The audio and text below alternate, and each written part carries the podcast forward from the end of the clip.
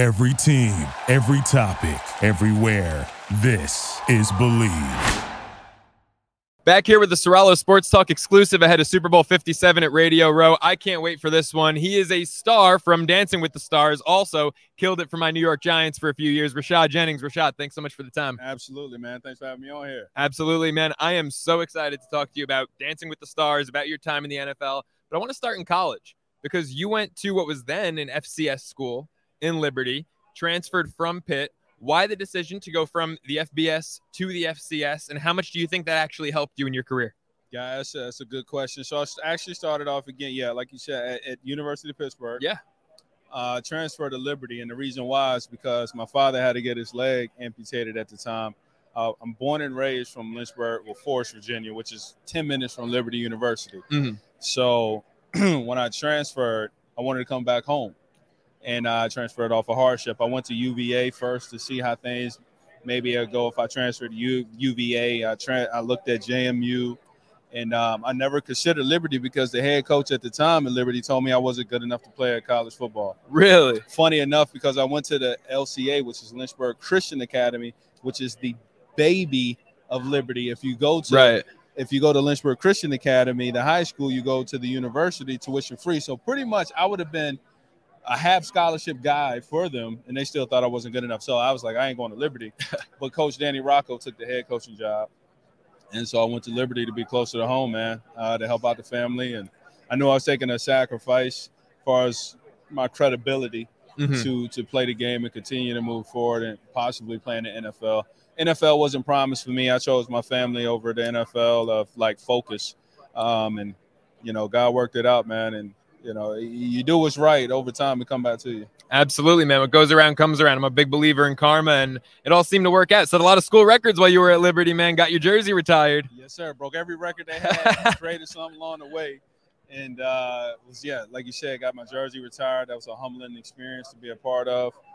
Um, and uh, off we went to you know make a career in the, in the league and explore all the many of things that I've done so far, and I even got started. Yeah, I love that mentality too. So let's talk about your time in the league, right? You're a seventh round pick. Now, a lot of people, you know, it, it can be said there's more successful undrafted free agents out there than there are successful seventh round picks. So you're a seventh rounder to Jacksonville. You eventually end up in Oakland, and Darren McFadden, one of the best running backs in the league at the time, goes down. What's going through your mind when McFadden goes down and you're the running back one? I remember at that that time when I was backing up Darren McFadden because I also backed up Maurice Jones-Drew, right? So I was Yeah. used to being the backup, right?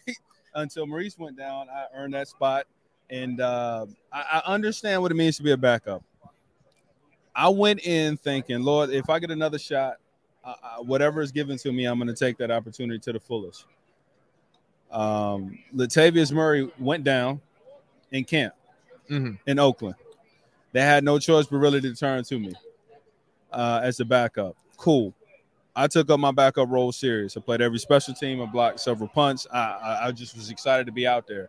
Darren got hurt, and it was playing. It was playing against the Philadelphia Eagles. The day that Foles broke one of the records, he threw six touchdowns against us. Jeez. It was like forty something, forty-two to like twelve. They throw me in fourth quarter. Darren gets hurt. Game's over. People walking out Right. bro, I get in the game and go ham. like I'm I'm getting first downs, putting up the first down. I'm trying to get the crowd into it. They walking down out. 30 points, they're leaving, and you're pumping them Dog, up. I don't give a crap what the scoreboard says. right. I don't, right. All I need to know is what's the down the distance and what how much time is on the clock. That's all I need to know. And I was in my own world. Funny enough, the, the very next day, uh, when we go to watch tape, right? Like I, I went, hey, I went for 115 yards of like 12 carries. And what, a quarter and a half? getting the crowd crunk. Ain't nobody in there. And the, and the coach the next day, uh, Greg Olson, uh, OC, we're watching tape with the team, uh-huh. and he says, "Man, I want you to look at Jennings." And they watch him. He said, "This dude is." You know, you use choice words, right? But he said this dude is playing like his. Well, this is a podcast. You could fire." say anything, man. And uh, he said, We need more men to play like this. And he showed me going ham in the fourth quarter when the game was over. yeah. The reason why is because I don't care, bro, about I actually don't care about winning. Yeah. I don't care about losing. I really don't. I never have. What I care about is whooping somebody. And whatever happens, happens. I, I care about having fun. And whatever happens, happens. Yeah. I worry I worry about giving my effort, and whatever happens, happens. I can't control anything outside of that. Mhm. As long as I know I'm putting in my best effort, whatever happens, whatever. Yeah. And um, you know, I took that spot. They gave me that opportunity. I never turned back. They sit McFadden down. I ended up winning, uh, getting MVP of the team that year, Offensive Player of the Year on Unreal. the team that year, and uh, that opened up the opportunity to go to the Giants. Yeah, you got a little payday. Got a little payday from that. payday. Came to New York, came to my Giants. What was what was the best part of your time in New York? Because you know, three years there, you made the playoffs your final year, but you saw Coughlin, you know, that mutual release. You know, they were probably going to fire him if he didn't step away, but he was so revered with the Giants. What, what was the highlight of your tenure there? dude. I, the highlight, the biggest highlight for our sport is watching Odell catch that one-handed catch and becoming an overnight celebrity. Yeah, Like I watched it. I watched it in the in the locker room. I watched I watched him refresh his Instagram and go from like six hundred thousand. We go to a meeting, come back to now it's at a million. Go back to another meeting, come out. Now it's at one point one. Yeah. Like I watched it unfold. Uh, so that's just real cool and neat to always be able to talk about.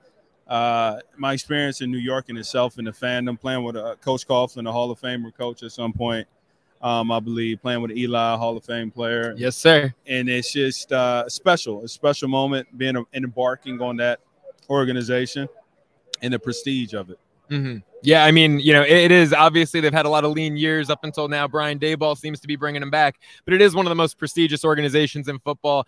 And Tom Coughlin, it's interesting because I personally love him and love everything he did for the Giants. But you hear a lot of mixed reviews from players. I've personally heard some players who don't like, oh, that if you're not five minutes or ten minutes early, you're late. Crap. And what did you think about playing with him? I mean, the guy was a disciplinarian. Did you enjoy it? Did you respect him, or were you over him?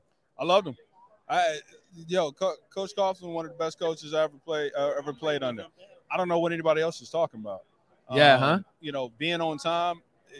Is there a crime in trying to have somebody be on time? Actually, I need that in my life. Discipline, man. you need it. So anybody that got something bad to say about Coach Coughlin as far as him being a disciplinarian, you know what? I, I wasn't. I only can speak to my tender. Yeah. When I was under him, he was a stickler about stuff. You know, I he he he, he, give everybody a hard time. His favorite cuss word was ass. He said it every day, all day. Um, you know, I love that. I love that about it because you know what you're gonna get. It wasn't. It wasn't a situation where you had to go in his office and be curious of what is he gonna say? How is this a political move? You knew what you was getting. Mm-hmm. Um, I appreciate Coach Coughlin.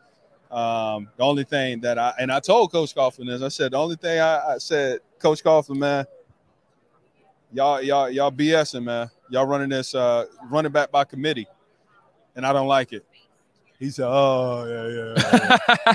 and he said, "You know, we'll give you a chance." In the last four games, when they were we were running that running back, that stupid running back by committee, they gave me uh the last four games, Mm, and I ran for 500 plus yards in four in games. four games. And then the next season, he got fired.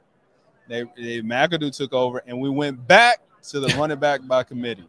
And there goes my Oh, career. shocker. McAdoo did something wrong. Yeah. God. So yeah, that, that's kind of how it went. But I love Coughlin, man. Uh, McAdoo, good dude too. Uh, a good dude. Yeah. Um, I believe it. A lot of these guys are Yeah, just not cut out for everyone. I mean, made the playoffs that first year, just went downhill afterwards. went 11 and five, man. Wild. You know what's funny? Yeah. I say this, I say this jokingly, but here's a fact. Okay. That team was 11 and five. Yeah. Facts. Went to the playoffs. Facts. We lost to Green Bay. Facts. The next year, they had the exact same team, actually added more players to it, but they lost one. Fact.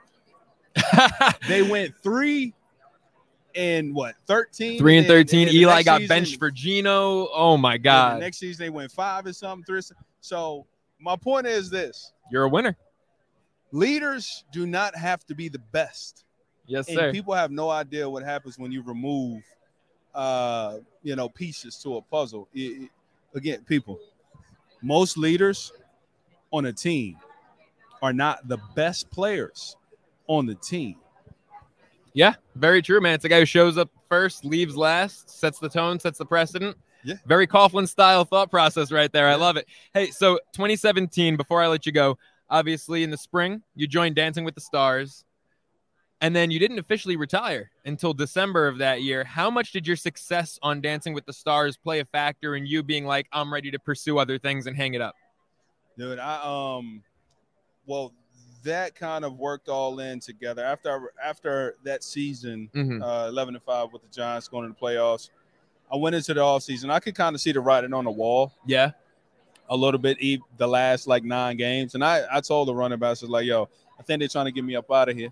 So I want y'all to know, look, this is I mean, I told I tell every guy, this is your team. Compete, take my job. Like there is no toxicity with me.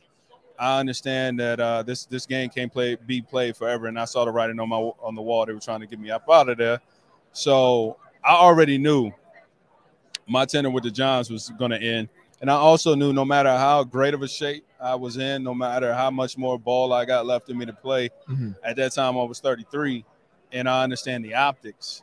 And Right. So I was like, you know what, this might be my last year.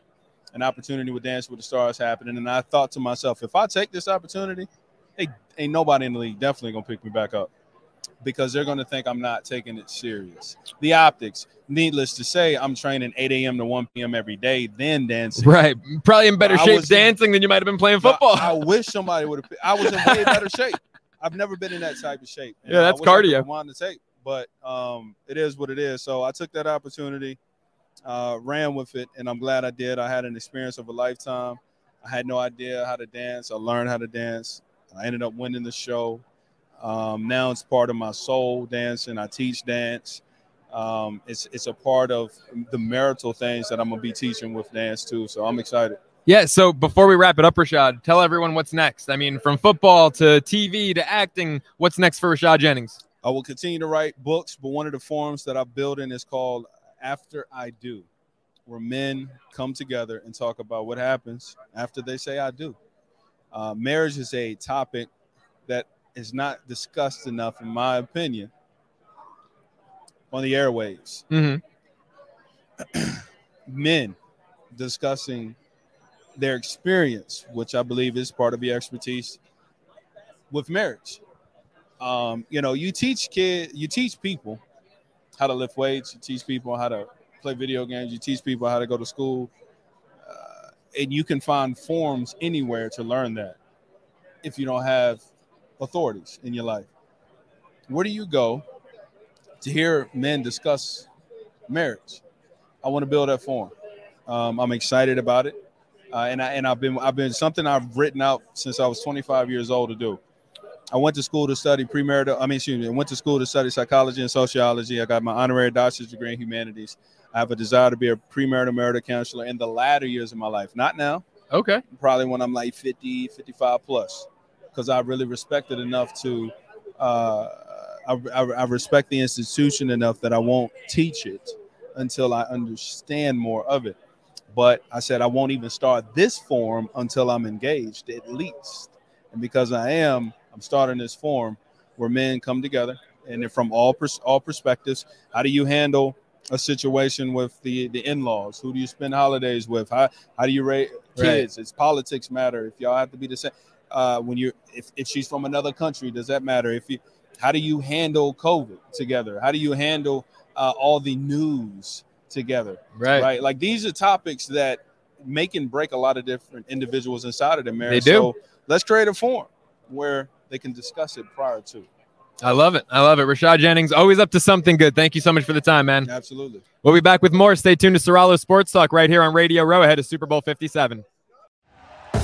Thank you for listening to Bleav. You can show support to your host by subscribing to the show and giving us a five star rating on your preferred platform. Check us out at Bleav.com and search for B L E A V on YouTube.